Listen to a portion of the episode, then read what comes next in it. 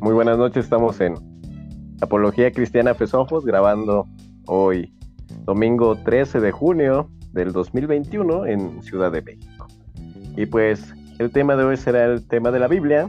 Estaremos tocando este tema acerca de las diferentes posiciones, acerca de que si la Biblia se contradice, si la Biblia es realmente un libro verdadero. Y pues como ustedes conocen, tenemos la dicha de tener a los apologistas cristianos, que es Kim Hua Fong en esta noche, y también tenemos al apologista cristiano Javes Ramrod.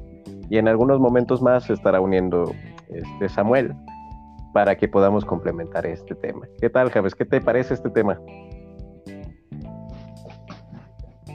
Claro, ¿qué tal, Braulio? Gracias a todos la audiencia. Este, pues sí, un tema interesante porque pues saber eh, por qué la Biblia es verdadera y por qué, por qué nuestra base para, para la sociedad. ¿no? Cuando se ponen entre dicho pues la ciencia, la filosofía y algunas otras ramas o, pues aquellos que tratan de, desprestigiar la Biblia, vamos a ver que tiene mucho, mucho sentido. Claro. Y pues realmente es un tema interesante, a mí me llama mucho, mucho la atención, pero igual está ahorita uniéndose Samuel. ¿Qué tal, Samuel? ¿Cómo estás? Bien, bien, bien, muchachos. ¿Cómo están? Dios les bendiga. ¿Estás entusiasmado de tocar el tema de la Biblia? Demasiado, es un tema que todos deberían estar interesados. Y pues vamos a ver, vamos a ver cómo se desarrolla el día de hoy. También tenemos a la apologista que ahorita había mencionado de Kim.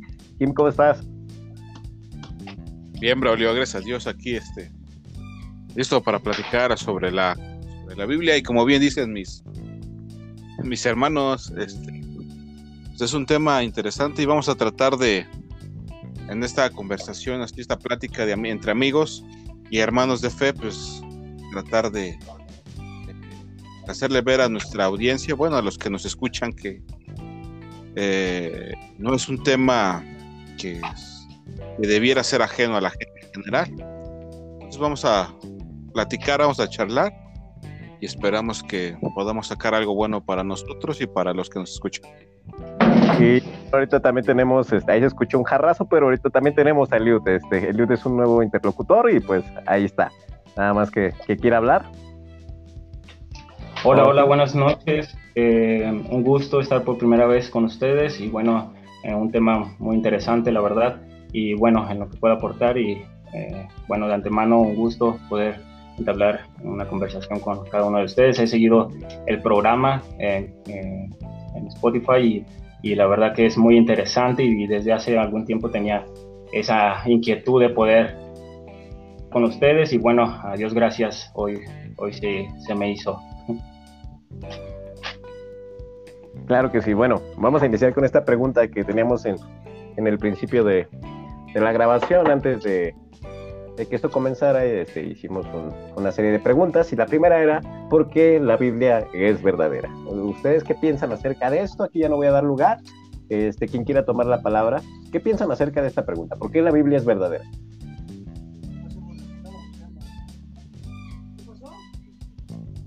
Bueno, este, yo podría decir que de entrada, así de una forma sencilla, eh, la Biblia es verdadera por su singularidad, por su contenido y por su estructura, ¿no? Este, podemos abordarlo desde... Yo podía empezar con eso. Podría decir en primer lugar que la Biblia es singular en su continuidad. Ah, a partir cómo ha, cómo ha sobrevivido a lo largo de las edades y cómo ha influenciado y cambiado la vida de civilizaciones y de individuos. Esa es una. Otra cosa sería su, su circulación, que no solamente todos sabemos que la Biblia, quizás hasta para el que no lo conoce, si piensa un poquito, la Biblia se gestó en un tiempo y en un punto geográfico determinado, ¿no? Y a partir de ahí, este, con la ayuda del tiempo y obviamente con la, con la, intervención, con la intervención de Dios, este, la Biblia ha ido marcando pues, partes de nuestro mundo. Yo creo que es muy raro que no se conozca ninguna parte de nuestro, de nuestro planeta. Otra cosa es su traducción, este, que la Biblia es singular en su traducción y obviamente esto ha, pues como decía, influenciado civilizaciones e individuos. Otra cosa es su supervivencia. Yo creo que este es innegable. La Biblia, nosotros sabemos bien como cristianos, incluso hay gente que no tiene nada que ver con nuestra fe, que puede reconocer que la Biblia ha sobrevivido a, a través del tiempo, a través de ataques o persecuciones, incluso a través de la crítica. Otra cosa que podría ah, añadir es que la Biblia es singular o particular en sus enseñanzas. Particularmente, una vez, bueno, una vez Javes nos decía, hablando de otro tema en otro podcast, refiriéndose a la Biblia, decía que la Biblia es única en su carácter profético. Anunciaba y que realmente se cumplieron. Otra, otra cosa es, por ejemplo, y su carácter vinculado a lo que yo acabo de decir. Otra cosa que la Biblia también es, este, resalta en el, en términos, ¿cómo podemos decir? Cultural, socioculturales, por ejemplo, en la literatura, en la música, etc. Y para, para cerrar, bueno, esta, este comentario introductorio es que la Biblia es particular o singular en su influencia sobre nuestra civilización y no solo la nuestra, sino las civilizaciones, o más bien decir, es, es, este, es única en su influencia sobre las civilizaciones del mundo. Como te decía, cómo está formado individuos, eh, formado formas de pensar y también cómo pues esto eh, ha ido moldeando eh, las civilizaciones, ¿no? Y también añadir si estas son prósperas o no lo son. Entonces ese sería mi primer comentario, ¿no? Su carácter, un carácter trascendente, que a pesar de la persecución, a pesar de la crítica, a pesar de este, eh, pues sí, de los ataques que ha recibido la Biblia, a pesar de todo eso, no han podido apagar su voz. Yo creo que este es un, un instintivo de, de este libro tan particular. Claro, de hecho, este hablan acerca de la prosperidad, acerca de, y la y lo que tiene que ver con la, la, Biblia, ¿no? La influencia que tiene en la civilización actual. Y pero también hay una pregunta que, que ahorita se me hace bastante interesante acerca de la Biblia y la verdad, acerca de que nosotros encontramos expresada en la Biblia el pensamiento o la mente de Dios, pero nos hablan acerca de la verdad absoluta. ¿Por qué, ese, por qué el cristiano denomina esto a la Biblia, no la verdad absoluta? No sé si quiera Aves tomar la palabra. Pues verdad, verdad absoluta porque, eh, bueno, ¿qué, se, se entiende por absolutismo, no? O sea, no es, no significa absoluto que toda la gente crea que es verdad, sino más bien absoluto en, tanto que el contenido se, se relaciona con una realidad, o sea, que toda la observación o más bien todo el criterio estar en esa realidad y de ahí que se denota pues la absolutidad, ¿no? O, lo absoluto. Eh, mejor se tiene, se, tiene un poco erróneo el concepto de absoluto, pero la Biblia es absoluta en tanto que el contenido va expresado siempre en una, en una entonces, ¿qué es la verdad? Va acorde con la realidad y si podemos investigar la Biblia, pues siempre va acorde con una realidad, independientemente de que ésta se descubra o no porque hemos visto, dependiendo del periodo en el que nos encontremos, o han habido eh, lapsos de tiempo en el que muchas veces eh, el paradigma científico-social va contra la Biblia, pero pues tiende a, volver o a rotar, a acomodarse nuevamente a lo que es la concepción bíblica. ¿no? Un ejemplo de ello lo tenemos en la Imagínense, imagínense que estamos en el, tiempo donde eh, el geocentrismo era popular en, el, mundo. No por eso eh, el geocentrismo era verdadero. Eh, o, que la infinitud del espacio, pues no por eso quiere decir que no había un principio. O sea, tenemos que tomar en cuenta que muchas veces la posición histórica o con o pensamiento en el que nos ubiquemos no siempre es el, que va acorde con una realidad, ¿no? Eh, un caso particular de hoy es la, supuesta verdad relativa, ¿no? ¿no? No porque exista hoy lo que se llama verdad relativa quiere decir que la verdad es relativa. Entonces, eh, creo que esa sería mi respuesta. Claro. No sé si Samuel quiera igual agregar algo a, esto, a estas preguntas que hicimos acerca de si la Biblia es verdadera o acerca de la verdad absoluta de la Biblia. No, quieren comentar nada. Este, pues sí, para mí, bueno, eh, la Biblia es verdadera porque es evidentemente cierto, ¿no? Hay una evidencia de, y sobre, me inclino sobre, en lo particular sobre, eh, esta introducción, pues sobre la historia, la historia va eh, la veracidad de, de, la Biblia, ¿no? Y para mí, y, no solamente como una opinión, sino eh, para mí todo es evidentemente cierto, ¿no? Cada, cada palabra, cada, cada escrito dentro de, de, ella y, este, y hay una historia ¿no? que, que lo avala. Eh, a lo largo de los años de libros históricos podemos encontrar también registros sobre, sobre personajes bíblicos, sobre eh, incluso el mismo Jesús, ¿no? Y, la historia pues lo avala. Siempre ha habido este, otra opinión, ¿no? Que quiere demeritar, como ahorita mencionaba bien Javes, acerca de todos estos que nosotros vemos como definiciones absolutas de acerca de la historia. La historia comprueba acerca de la, de la, existencia de Jesús, acerca de su muerte, ¿no? Pero incluso hay historiadores que lo niegan, ¿no? Pero ahorita nosotros vemos de que incluso en todas las ramas que nosotros podemos ver, tanto como de ciencia, nosotros lo hemos tocado en temas en, en podcast pasados acerca del argumento cosmológico, de la moral, que todos comprueban la existencia de Dios. No, no sé si quieras agregar algo más, este Kim, en tu manera de pensar. Ah, sí, mira, si me permites compartir una cita, se me hizo muy interesante. Eh, el autor se llama Luis, Luis Perry Schaefer. Él fue el fundador y rector de un conocido seminario en Estados Unidos que se llama el Seminario Teológico de Dallas. Y él hizo una, una declaración interesante sobre la naturaleza de la Biblia. Él dice esto. Está buena esta cita, ¿eh? escuchen. Dice, la Biblia no es un libro que algún hombre escribiría si pudiera, ni es podría escribir si quisiera. Entonces él lo que hace básicamente es escribir la naturaleza compleja de la y sobre todo la unidad que tiene esta dentro de, este, de su constitución, la unidad que hay. Si los hombres quisieran escribir un texto literario de tremenda complejidad, la verdad es que no podrían, no podrían hacerlo aunque quisieran, ¿no? y si quisieran, pues la verdad no podrían, como dice este autor. Entonces, eso es una señal, si, nosotros somos honestos con la evidencia y vemos la complejidad, nos damos el tiempo de observar la, Biblia y estudiarla, pues entonces nos vamos a ver que dentro de toda ella hay este, Ah, lo que podemos decir, lo que yo decía al principio, ¿no? Eh, unidad.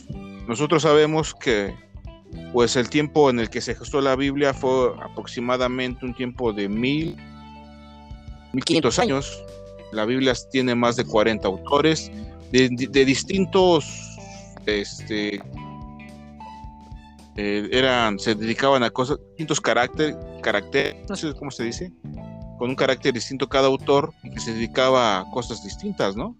Por ejemplo, un personaje de la Biblia es Moisés, ¿quién era? Pues era un líder político.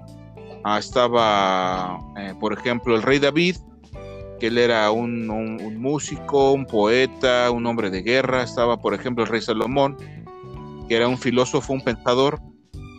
Y los días.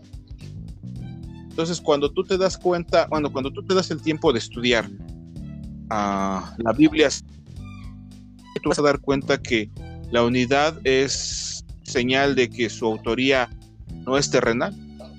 Esto, bueno, te tiene que llevar a pensar, como bien decía Javes, que la Biblia es verdad. ¿Por qué? Por su origen. Su origen no puede ser humano, tiene que ir más allá de eso. Entonces la gente, esta cosa no quiero alargarme mucho, los escépticos tratan a la Biblia de una forma no se da realmente el tiempo de estudiarla para comprenderla. Pues la gente simplemente se limita a atacarla y no dan el tiempo de estudiarla, porque si lo hicieran quedarían impresionados de lo que encontrarían en ella, ¿no? Entonces, es, yo, quería añadir esto como pienso que, pienso que es una evidencia, eh, algo que se tiene que, es una prueba, no es una evidencia. Si hubiera prueba, pues, por una prueba no habría duda nadie, es una evidencia que, que tiene que que tiene que evaluar. Ahora, otra cosa, lo que decía Javes acerca de la verdad absoluta, toda la, la forma que la Biblia describe nuestro mundo, eh, a nosotros mismos y a Dios encaja perfectamente con nuestra realidad. Cuando dice, en el principio creó Dios los cielos y la tierra en Génesis 1.1 y, y en el Evangelio de Juan se hace eco de esas mismas palabras, tú te das cuenta que eso es evidente en el mundo. El mundo tuvo un principio, un principio particular, en el tiempo y en el espacio, cosa que se confirma, una afirmación que está en la Biblia y que se confirma con la evidencia, ¿no? Y es solo un ejemplo cuando habla acerca de nuestra constitución como seres éticos y morales, cosa que nosotros compartimos con Dios. Eso sí es evidente en la Biblia. Y también, por ejemplo, de la caída del ser humano en el pecado, eso se hace evidente a través de nuestras sociedades, como individuo. Conocemos que algo no está bien en el mundo, nosotros conocemos que apagar ese conocimiento en la conciencia, la verdad es que no se puede desaparecer. Entonces, cuando la Biblia describe todos esos fenómenos, todas esas, todas esas realidades, o toda esa realidad, te das cuenta que es más que un solo libro. O pero común, como algunos afirman que dicen, como algunos afirman que dicen que es. Claro, claro. ¿Qué, qué ibas a agregar, Javi? No, recargando nada más lo que, lo que, lo que decíamos de que no, no de que a veces el paradigma en el que está la sociedad no implica que la Biblia no sea verdadera, aunque haya paradigmas que a veces han estado en contra de la Biblia. Por ejemplo, la generación espontánea en el siglo XV, ¿no? donde se presupuso o se creyó que la vida podía surgir de la no vida y después pues eh, eso iba en contra de la Biblia, ¿no? Pero mucho la ciencia pues tuvo que rectificarse al decir que no, que solamente la vida produce vida. Entonces, muchos ejemplos así de, se pueden postular que, y que los agnósticos han postulado en contra de la Biblia, porque aparentemente hay cosas que van en contra de la Biblia, pero que todo, todo, es cuestión de esperar un poco que tales paradigmas desaparezcan, ¿no? como por ejemplo la evolución. Claro. De hecho, también ahorita les quería hacer una pregunta en cuanto ahorita estamos hablando acerca de la verdad, acerca de, todo este relato. Hay una pregunta que yo creo que hace rato la tocamos, pero no, no dimos tan, tanta relevancia a esto. Es acerca del libro de Génesis, ¿no? Yo creo que es uno de los libros más debatidos en, en cuanto a todo, cuestionando la existencia, ¿no? Cuestionando la creación, cuestionando todas las cosas y, aspectos que esto maneja. Incluso en el cristianismo se habla si es una verdad o un mito un relato entonces, ¿qué, piensan ustedes acerca de esto, hablando de, este tema de la Biblia? Este, bueno, que... ahorita... Sí, ajá. Sí, continúa este aquí. Ah, bueno, tú te referías a si el Génesis es mito, un hecho histórico. Claro. Yo podría afirmar que definitivamente lo que se dice en el libro de Génesis eh, Génesis 3 es un hecho histórico. No es un mito. Algunos, desgraciadamente, algunos intérpretes de la Biblia creen que es un relato este, simbólico. Que lo que hace, ellos dicen que Génesis 1.3, eh, lo que 3 es el principio de la vida humana, y, pero no, ellos no confían, ellos dicen que tanto Eva como Adán son figuras literarias, más no personajes históricos. Pero bueno, dentro de la interpretación bíblica hay un problema ahí, porque tanto Jesús como el apóstol Pablo afirman que ellos fueron personajes históricos, que a partir de su falta toda la humanidad cayó en pecado. Pero yo sí, eh, respondiendo a tu pregunta, sí, la, yo, yo pienso, creo que el resto de nosotros lo hace también, que el libro de Génesis lo que hace es narrar hechos históricos. Y si, y si te pones a pensar ahorita que hablamos acerca de la veracidad de la Biblia en esta esta primera cuestión tiene mucho sentido.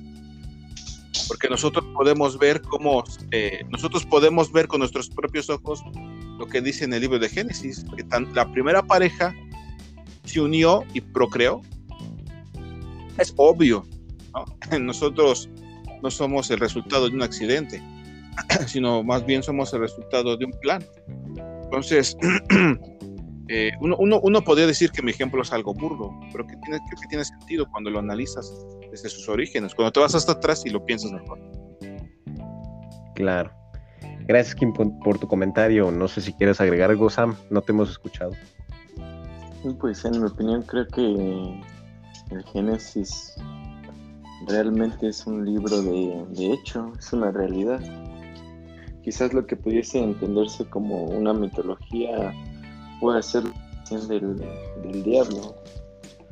Las presentaciones que la muestran como que es un animal que se arrastraba, más bien que como consecuencia de sus actos terminó arrastrándose, ¿no? Porque podría parecer que un animal hablase a un hombre cuando ambos eh, fueron de manera con, una comprensión totalmente diferente o un entendimiento diferente. Entonces, ¿qué capacidad podría tener un animal de hablar con un humano, no? Creo que esa es la parte, en, mi opinión, en la que puede, en la que puede representarse como una mitología. O más las personas creen que, que, no es, que no es algo cierto, que es algo fantasioso. Pero pues la Génesis muestra, muestran eh, muchos acontecimientos históricos, las genealogías, eh, cómo, es que el pueblo de Israel tiene que atravesar un para un propósito mismo, ¿no? Entonces, pues, como ya lo mencionaron, la historia respalda todo esto. No, no es, no es algo casual, no es algo inventado. Aunque muchas personas llegan a decir que sí. Y, a mí me tocó en la carrera. Y ellos decían que, bueno, no negaban la existencia de un Cristo o no negaban la existencia del pueblo de Israel. Lo que sí negaban y ponían en duda es lo que es lo que realmente Jesús decía, ¿no? Porque ellos decían, bueno, el, el momento en el que se encontraba el pueblo hebreo, se encontraban sometidos existía una, un gobierno el cual se dedicaba a, subyugarlos y a mantenerlos pues como esclavos. Entonces esta persona llega y se dice que es el Mesías, lógicamente va a tener un, un movimiento social, un movimiento social, un movimiento económico y religioso. Entonces, eh, estas personas, pues sí, en definitiva se encargan de, de, de lo que realmente la Biblia te dice, de lo que tú crees. Pero pues uno, uno tiene que, estar firme con, con, lo que dice la Biblia, con lo que cree, porque el Espíritu Santo es, es mismo testimonio de Dios, ¿no? Claro, y también lo podemos ver ahorita con, mucha lógica de lo que decía este Kim en su primer comentario como introducción. Es que sin un entendimiento claro sobre el acto que Dios hizo sobre cuando en Génesis nos habla de que por su palabra se crean todas las cosas y en los primeros 11 capítulos del Génesis nos revela tanto que no podríamos tener una plena concepción de la realidad como seres vivos o como nuestra vida temporal y la dirección y el propósito que tenía la misma, ¿no? Porque lo podemos ver a través de la historia que diferentes filósofos e incluso de otras, ¿cómo se puede decir?, religiones, trataban de darle sentido a esto, ¿no? Mas, sin embargo, ahorita que hablábamos acerca de la verdad, es un hecho de que la Biblia habla acerca de, de la veracidad y de que era el único libro que conllevaba a un sentido de la vida. No sé si Kim quiere agregar algo a este comentario, complementarlo. Sí, mira, las, las mitologías de otras civilizaciones, ellos explicar el origen de las cosas, el origen de todas las cosas, y se, valían de lo que llamamos mito para poder, para poder justificar tal cosa. Mira, en el, hay, hay una diferencia entre el mito y lo que podemos llamar la verdad eh, está, que Dios nos ha revelado en su palabra. Por ejemplo, en la mitología griega el origen de todas las cosas se da en el caos. Creo que una vez ya lo mencioné. Algo ya preexistente. Y de, ahí viene el resto, ¿no? Eh, dice la, no, no, recuerdo cuál es la fuente clásica, ah, pero bueno, yo recuerdo que Elía en alguna ocasión, quizás Javes pueda darnos ahí la, la fuente, es que ellos creían los griegos que primero era el caos y que el caos engendró y que engendró a, a, em, no me acuerdo, no recuerdo el nombre del otra, el otro, otra deidad, y a partir de ahí se fueron creando, bueno, ellos procrearon a las, a las distintas deidades que existen, ¿no? Pero ellos creían que del caos nació todo, algo preexistente. En la mitología escandinava en los mitos de los pueblos indoeuropeos, ellos creían en algo similar. Ellos creían que existían eh, como principios fundamentales el fuego y el hielo y que en la convergencia de ambos se generó algo que se llamaba el abismo y de ahí nacieron los gigantes, nació un gigante, después una vaca, bueno, pero a lo que yo me refiero es que ellos creían eh, en estas cosas, pero cuando hablaban acerca del principio, particularmente el principio, es hablaban de cosas preexistentes, ¿no? Sin la intervención eh, no una intervención personal, parecía más un accidente, la forma en que lo describen ellos. En el relato de la Biblia, la forma en que la Biblia describe el origen de las cosas es distinto. Te dice que Dios, de toda la, a toda la realidad material, Él ya existía. Que aparte de crear todo lo que existe, para la redundancia, que todo empezó pero él, era preexistente a todas las cosas, ¿no? La intención era todas las La intención estaba en Dios. Entonces ahí, ves un ramalazo muy grande, porque en, en el mito de otras civilizaciones te das cuenta que sus dioses son muy similares a los humanos. Características que tienen ellos es son similares a las nuestras. Sin embargo, cuando tú ves al Dios de la Biblia, al Dios de judíos y de cristianos es muy diferente. Él es muy distinto. Desde las primeras páginas del libro de Génesis se nota la diferencia entre él, entre él como Dios y otros dioses de otros mitos. Claro.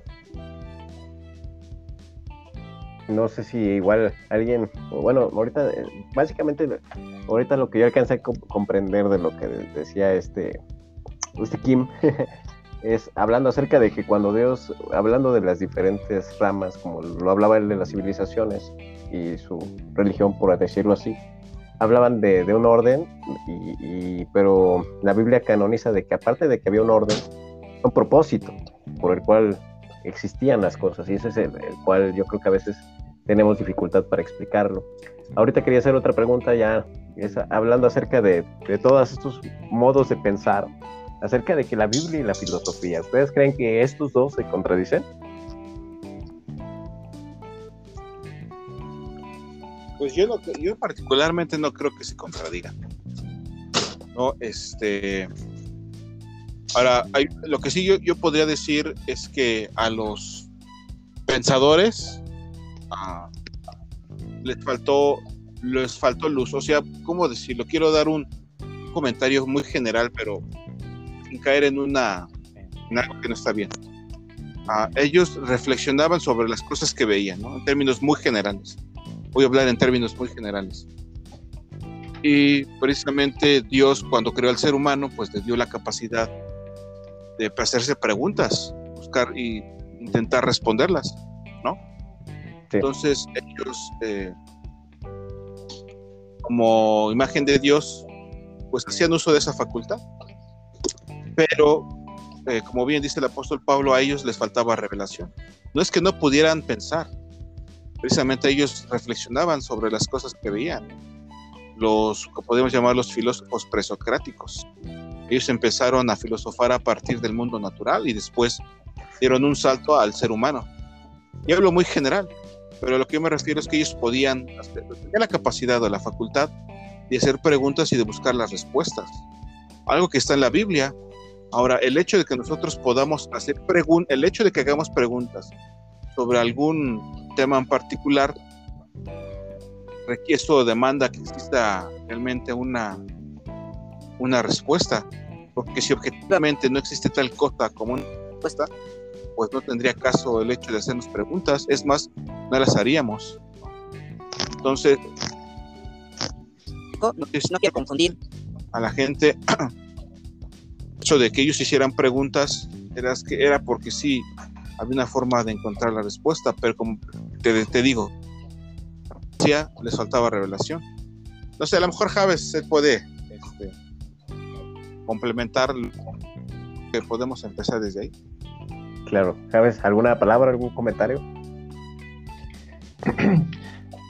Pues la filosofía, la filosofía comenzó con los con los presocráticos, al menos la historia de la filosofía así lo así lo colocan con los griegos, pero realmente pues eh, esta actitud la tenemos todos los humanos, ¿no?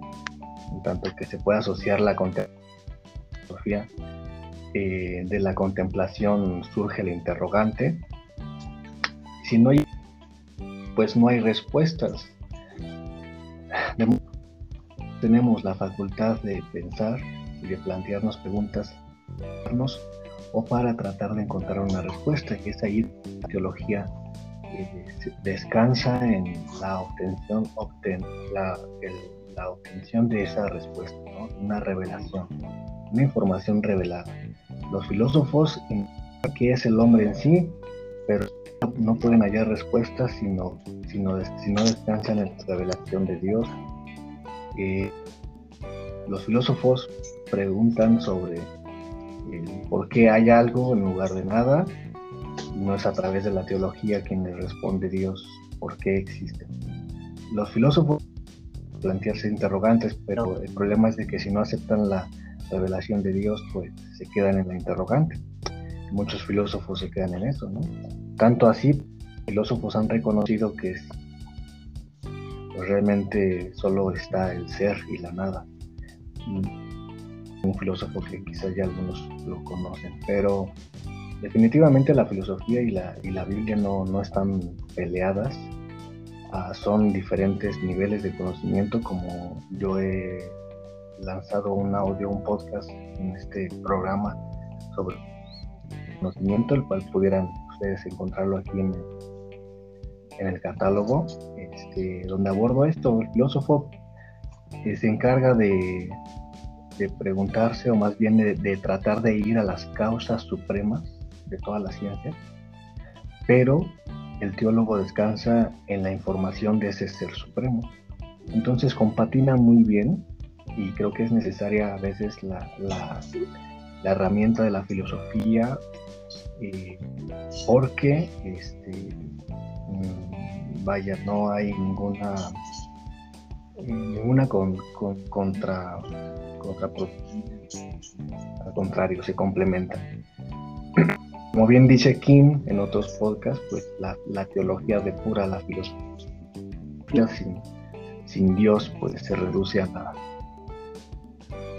Claro, de hecho tengo entendido que pues también Dios se manifiesta en, en la filosofía, en argumentos como, si no me recuerdo, creo que es Platón, el que habla sobre la existencia de este mismo y afirma la existencia de Dios por el argumento de la inmortalidad del alma, si, no me equivoco, o corríjanme. Este... Platón, Platón ciertamente que introdujo al pensamiento griego la inmortalidad del alma. Algunos críticos en filosofía han dicho que el cristianismo es platónico o neoplatónico por Plotino, pero eso es algo que se puede desmentir porque hay concepciones hebreas que ya, ya concebían la, inmortalidad del alma. Ahora bien, sabemos bien que Platón era jónico y que los, los, jonios pues tenían influencia hebrea y, que tanto la influencia hebrea y bueno, tanto los jónicos, los egipcios, este, otros pueblos cercanos pues tuvieron la concepción de inmortalidad del alma. Entonces, en, en se le, se le, se le pretende, se pretende reducir el cristianismo al platonismo, pero realmente Platón... Eh, hay un antecedente, ¿no? Hay un antecedente, ah, exactamente, hay un antecedente. Deja ver la influencia de Platón de los, de los griegos. Pero bueno, ahorita ya, a la que no hemos escuchado a, a, Eliud, no sé si quiere agregar algo. Ah, ahorita... Ah, ¿no está? No, no, no está. Ah, bueno. Sam, ¿quieres agregar algo? Pues nada más como, como resumen, que pues al final la filosofía es una, es una rama más de estudio, ¿no? Que nos permite comprender o llegar a un conocimiento. Mm, y algo que mencionaba Javes es de que pues podemos verlo como niveles. Al final el conocimiento científico no logra como tal comprobar la existencia de la naturaleza misma mediante otros entes que no sea Dios. Y de igual forma la filosofía, el, último resultado de su pensamiento concluye en Dios. Algunas ramas de ella eh, van encaminadas a, otra, a, otros, a, otro tipo de conocimiento, pero al final lo que, que se concluye es Dios. Y no porque no se tenga respuesta, sino porque pues todo lo que, que habita el mundo, todo el respaldo de la, de la misma creación, pues avala todo ello. No es que no haya una explicación o que no se pueda encontrar, sino que simplemente no hay más que Dios mismo.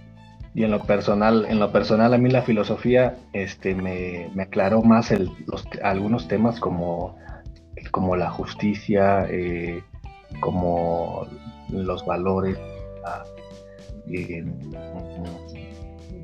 la libertad, este, temas que se profundizan en filosofía y que al menos a mí en lo personal me ha servido este, adentrarme en la filosofía, que creo que es, es, es aprovechable, ¿no, Lick?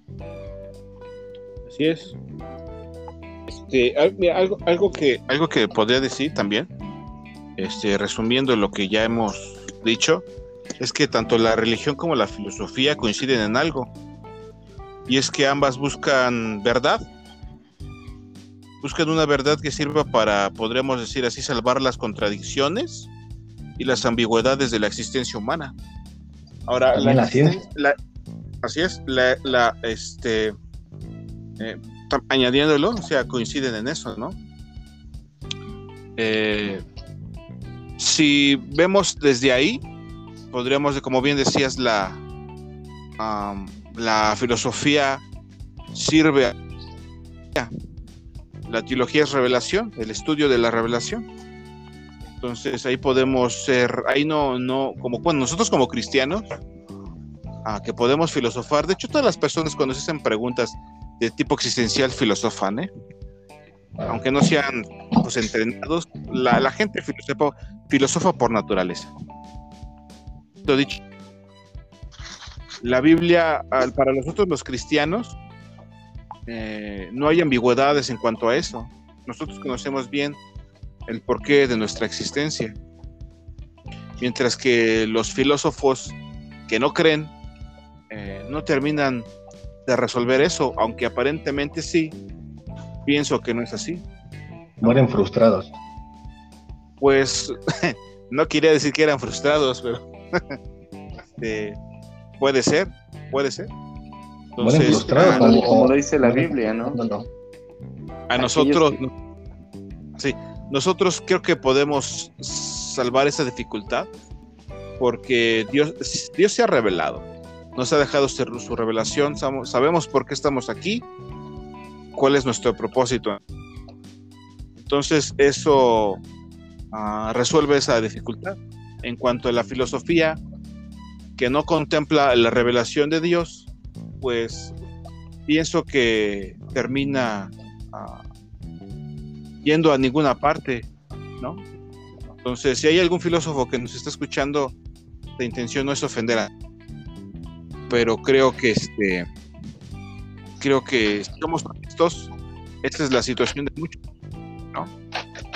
el conocimiento, sí parece que para algunos el tener conocimiento de estas cosas, pues eh, pone una superioridad en, referencia a otros. Pero bueno, eso ya es otra, es otra cosa, pero la verdad es que no. El conocimiento en sí, el conocimiento para la calidad humana. Este, nosotros los cristianos, los, cristianos creemos otra cosa. Pero bueno, creo es lo que es lo que este, quería agregar para complementar lo que ya, ya lo que también lo comentó Sam. Claro, este, miren, saben, estos temas son, son a veces muy ricos y a, platicándolos entre nosotros se nos hace ameno, pero ahorita quiero cambiar un poquito, hablando acerca de, del programa de, de, Sofos, se centra en la apologética, ¿no? Y ustedes, ¿cómo pueden usar la Biblia, este libro del cual nosotros estamos hablando, de su veracidad, con la apologética? ¿Cómo pueden usar la apologética usando la Biblia? Esa es mi pregunta. El que ya no voy a dar lugar, el que quiera responder, está abierto. Pues la apologética en sí tiene carácter, tiene carácter razonable. Mm, no omite un poco el, tema del dogma. El dogma simplemente se, se, abraza, se cree, ¿no? Desde el punto de vista religioso, pero la apologética busca dar respuestas razonables. Entonces, eh, no podemos hacer uso de la fe en el dogma para defender el cristianismo, eh, sino más bien a través de la razón. Entonces, ¿es razonable la Biblia? Y la respuesta es sí, cuando la, cuando la, estudiamos razonablemente. ¿Son razonables los de Dios? Claro que son razonables. En una sociedad donde se permite matar, robar, mentir, etc., se genera lo que la gente demanda, ¿no? De injusticia. De modo que es razonable que Dios haya puesto estatutos. Es razonable, es razonable que creer en una deidad. Eh, por supuesto, cuando vemos que todo es contingente y lo contingente descansa en algo más contingente, necesariamente se sigue que necesita ser, necesita haber necesario. Entonces los filósofos, eh, Leibniz, Descartes, Spinoza, entre muchos, pues razonablemente dedujeron pues, la existencia de Dios. ¿Es razonable el propósito? Por supuesto. Ah, muchas cosas son razonables. Es razonable que la, Biblia se pueda con, con, compatrinar con, la historia. Y hablábamos de Génesis hace rato en el que eh, Dios llamó a Abraham de Ur y Ur pues es una historia, es una, es una ciudad sumeria. Eh, es razonable creer en la historia porque eh, Ur existió, Sumeria existe. Eh, es razonable creer que Dios confundió las lenguas. Por supuesto, desde que entramos a la filología nos damos cuenta que los filólogos saben que debió haber existido una lengua madre entonces, ¿es razonable creer en el relato de Babilonia o de la Torre de Babel? Por supuesto, la historia o los, los, los, los, sumerólogos que, estudiaron de que ellos hacían torres piramidales y que, y que tendían a hacer cultos en, en, la punta de la torre, ¿no? O sea, realmente hay, hay razones para creer en la Biblia más, más que un, un dogma, ¿no? Entonces, ¿es razonable que seamos salvos por fe y no por obras? Por supuesto, porque pues nadie puede levantar la mano al decir que, somos. Entonces, hay muchas cosas que se pueden entender desde la razón y ese es el carácter de la apologética. En sí no sé, no sé, el apologista no, no dice solamente la Biblia es verdad y punto, sino que busca dar razones valga la, redundancia, pues apoyadas en, diferentes para comprobar que la Biblia y su contenido es, es verdadero. Claro. Si me permites decir otra cosa, este Braulio. Claro, eh, continúa. mucho de lo que dice Javes es así. Yo, yo, estoy de acuerdo con él. Algunos hermanos en la fe pudieran discrepar con nosotros.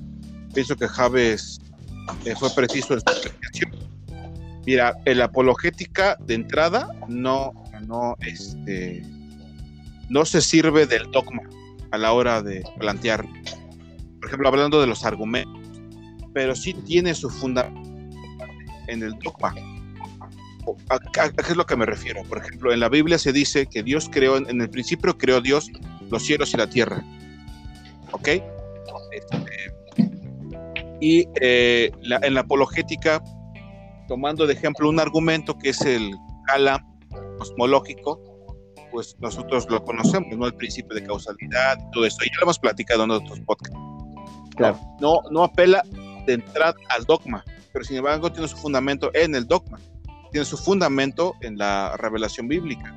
Ahora, ¿por qué es así? Porque empatan, o sea, el, argumento lo que hace es mostrar que es razonable creer lo que dice la Biblia, ¿no? cuando tú lo acercas.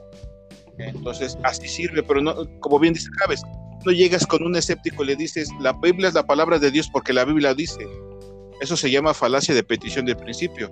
¿Y qué quiere decir? Que cuando que tú haces una afirmación sin, este, sin demostrar previamente que, esa, que es cierta. Sin embargo, cuando tú apelas a los argumentos, tú demuestras previamente que esas ¿Por qué? Porque tú apelas, tú haces referencia a, a la ciencia, este, argumentos filosóficos, pruebas científicas, etc. Entonces, cuando tú puedes ver que la apologética tiene un corpus que demuestra que nuestras creencias son ciertas. Ahora, como yo decía hace ratito, ¿perdón? O tienen base, ¿no? Así es, tienen base. O sea, no afirmamos nada más por afirmar, eso es falaz, ¿no? Es, la Biblia es la palabra de Dios porque la Biblia lo dice. Bueno, nosotros, la Biblia es la palabra de Dios, sí, pero ¿cuáles son los argumentos? ¿Cuáles son las pruebas? ¿O cuáles son los argumentos para fundamentar tal, este, tal declaración. Entonces, y lo repito, el, la, la apologética hace uso de la razón.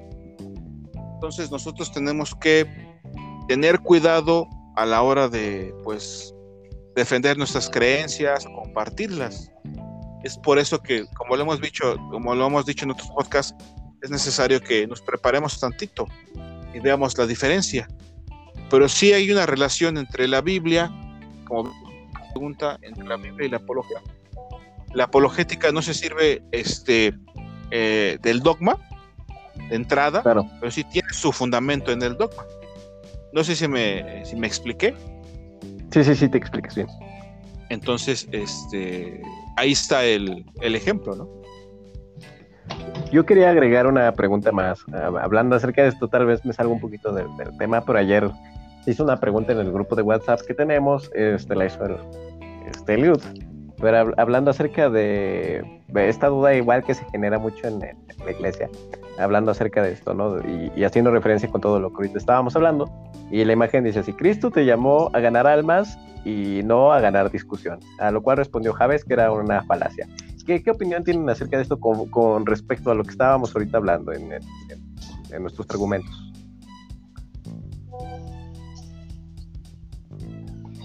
Pues sí, yo considero que es una falacia porque primera de Pedro tres preparados para presentar defensa con mansedumbre, ¿no? Entonces eso es, eso es argumentar. Y pues el argument, la argumentación en materia de lógica es propio de la razón o del raciocinio. Entonces, eh, definitivamente si tenemos, eh, si tenemos la facultad de razón, Dios ha provisto la herramienta para razonar o para eh, argumentar. Entonces no veo por qué apagar el cerebro, ¿no? Y pues solamente la fe. La fe es un paralelo de, la razón. La, gente puede tener fe en lo que se le pegue la gana, pero pues muchas veces deja de lado la razón. Entonces yo creo que si Dios ha provisto la fe y ha provisto la razón, pues hay que tratar de alinearla. Claro. ¿Tú, Sam, quieres agregar algo?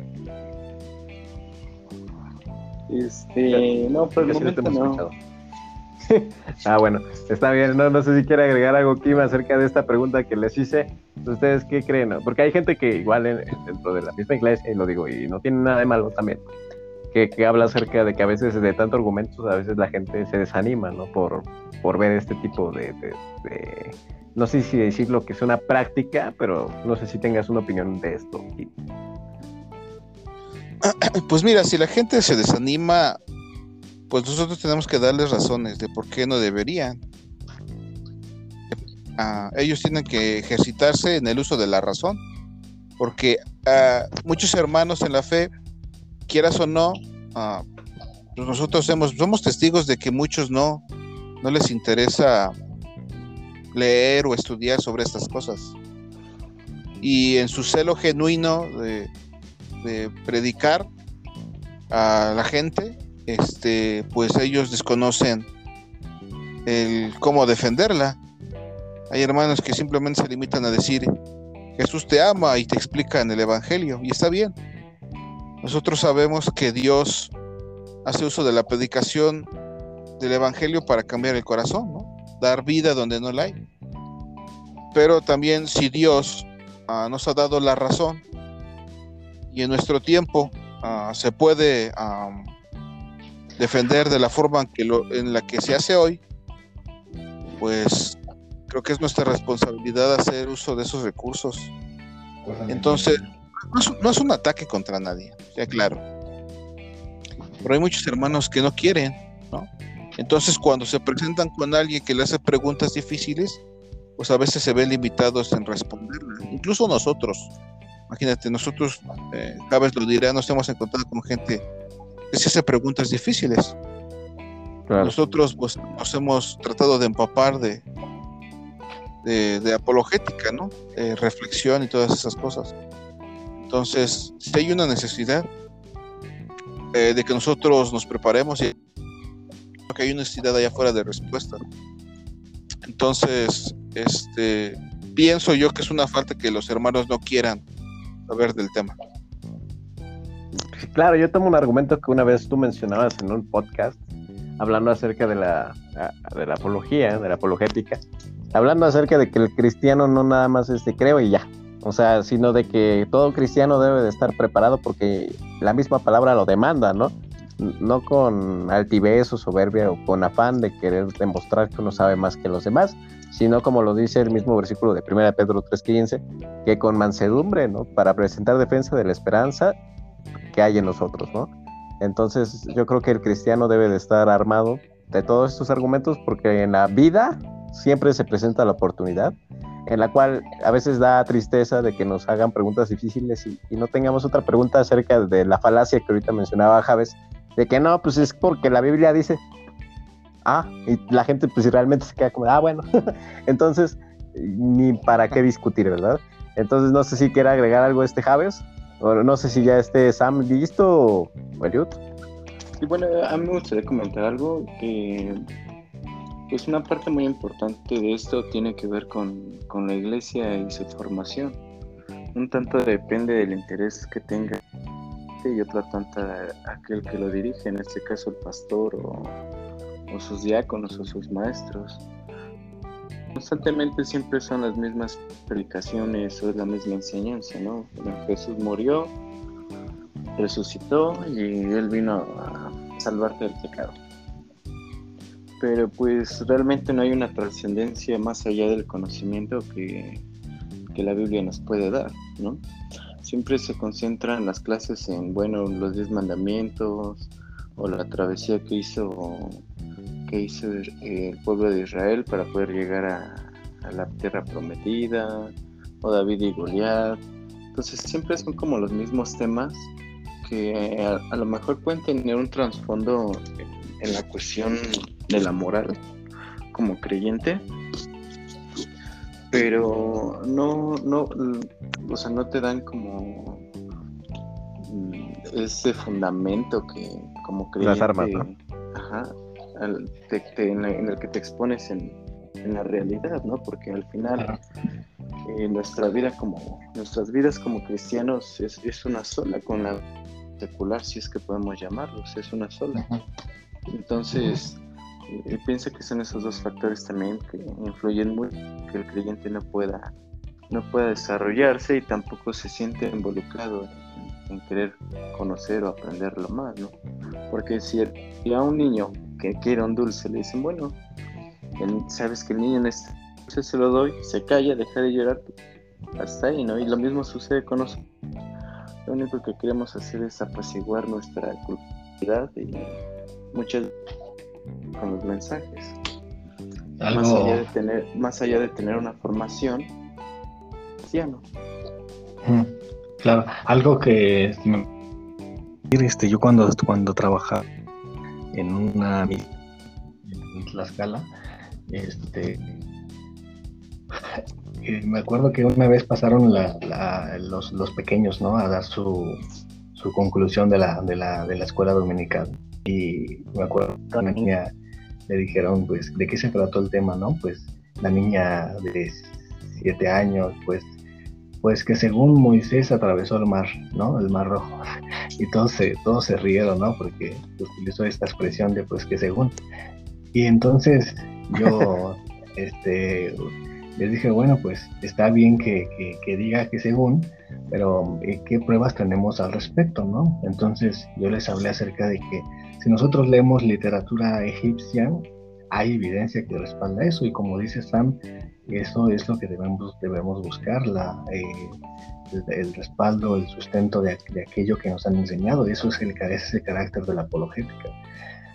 Em, la Biblia dice que eh, a través de, Moisés pues sacaron a, los, israelitas de Egipto y bueno si buscamos egiptología encontramos que en el 2000 antes de Cristo Egipto muestra que pueblos nómadas provenientes de los semitas se empezaron a introducir con los egipcios y que a través de faraón Amosis de la dinastía octava de la dinastía perdón eh, Amosis expulsó a los del pueblo semita en el siglo eh, en el siglo XV antes de Cristo.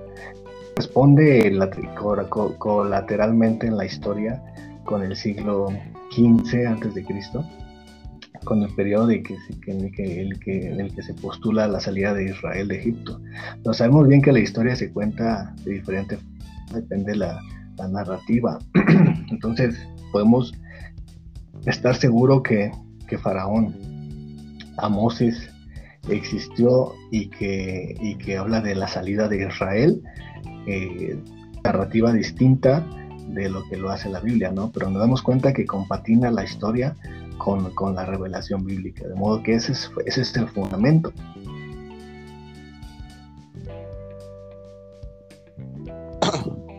¿A tú te refieres al, al, hecho de que en la iglesia, porque ese dato no, en, la, iglesia donde nosotros íbamos, pues quizás no todos lo conocen, ¿no? Y está bien, hay muchas cosas que nosotros desconocemos, pero eso es muy distinto a querer ignorarlo, ¿no? Si tú te das cuenta, si tú dices, bueno, yo desconozco esto, yo necesito saber, yo necesito saber, pues vas a emprender, vas a empezar a preguntar, vas a empezar a comprar libros, etc. Una parte es la ausencia de interés, como dice Sam. Realmente hay, hay desinterés en las iglesias, sí. Hay desinterés en el mundo social, sí. Pero quien tiene interés, pues. Y ese es el carácter de la. No, y al final de cuentas, yo creo que quien tiene la responsabilidad como tal de la enseñanza, pues son aquellos que dirigen, que dirigen la iglesia. Puede que suene como un tanto egoísta al decirlo, pero pues es así. La misma Biblia dice que aquel a quien dio a cargo su iglesia, pues va a dar cuentas de lo que hizo, de la que, de la vez que se perdió. Por ejemplo, en una ocasión, no, para, no, no voy a dar nombres para no herir susceptibilidades. Este, en la iglesia donde asistíamos, yo recuerdo que un hermano estaba.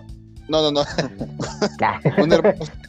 un, hermano, estaba dando un tema, estaba compartiendo yo recuerdo que estaba practicando sobre el Evangelio de Juan, bueno, su, su, verso, su versículo, ¿no? Su pasaje era del Evangelio de Juan, estaba dando una explicación, una reflexión. Y recuerdo que él decía, eh, él dijo que él no necesitaba teología, él necesitaba solamente Jesús, pero eso no tiene mucho sentido. Ahora, si esa es la actitud en general de la iglesia, ah, eh, que espero que no sea así, este, imagínate cuando se trate de filosofía o apologética. Pues va, va, se va a marear, ¿no? Entonces, esa, es ese es el problema. O sea, si tienes esa actitud, de esa, esa actitud incluso limita tu labor de compartir.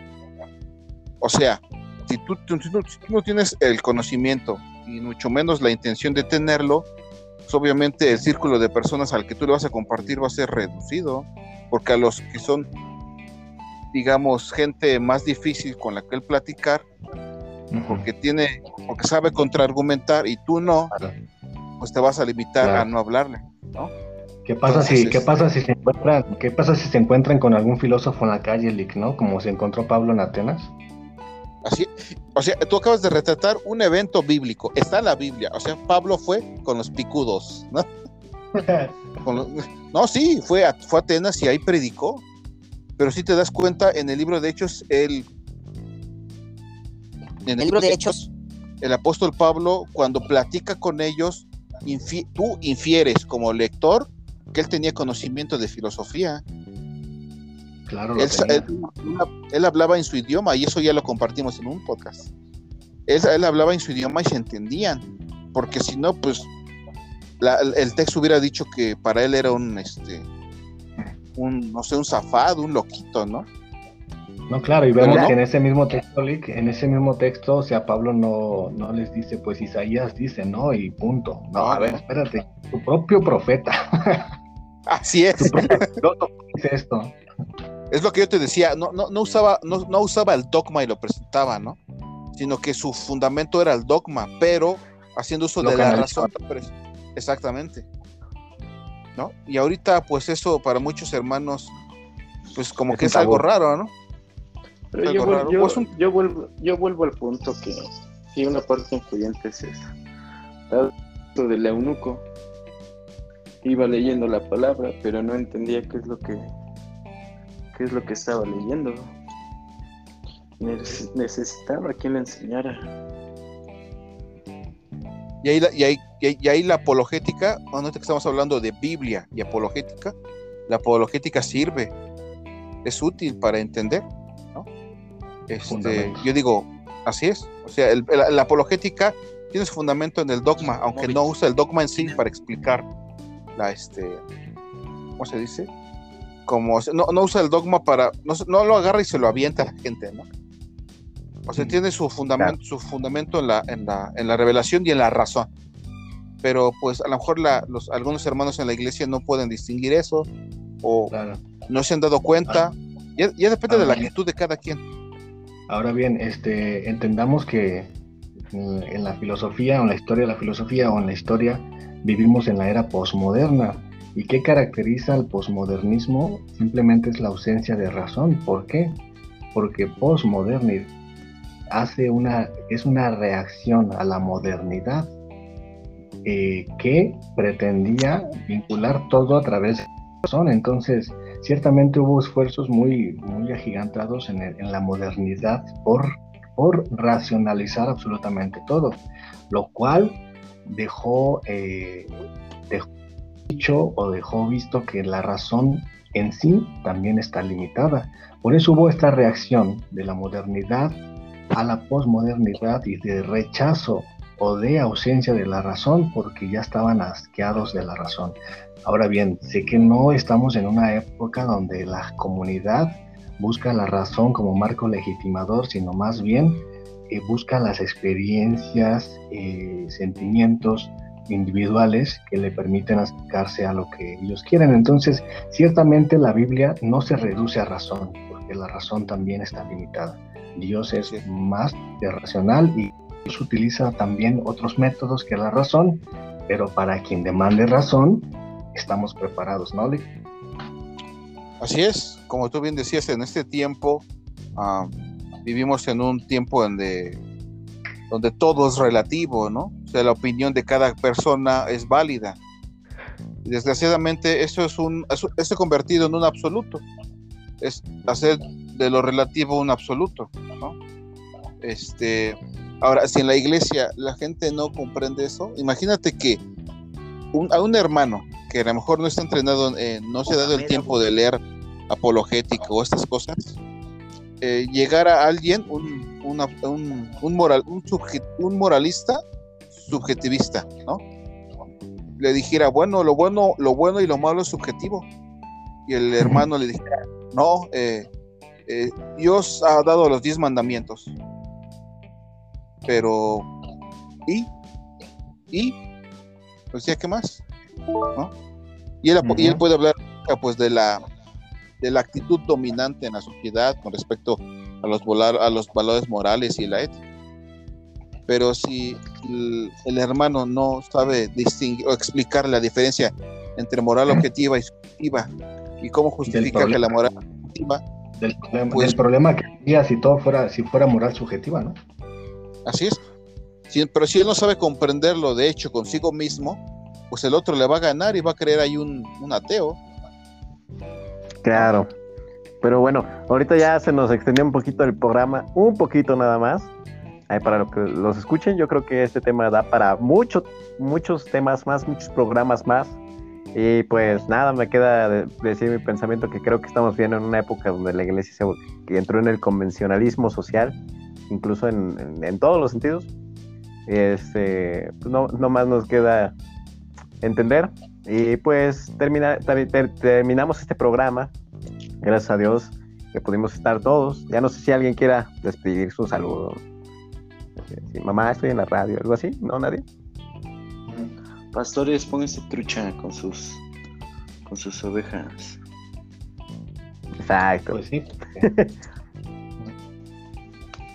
Pues sí, Así sí, como- porque realmente lo que, lo que se da es entretenimiento, ¿no? Pero cuando alguien se plantea preguntas serias, muchos se van y pues eh, terminan eh, siendo agnósticos, ¿no? Sin fundamentos.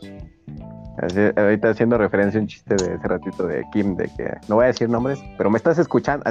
Ah, es, es- es broma. este, pero espero que este programa nos deje mucho que reflexionar.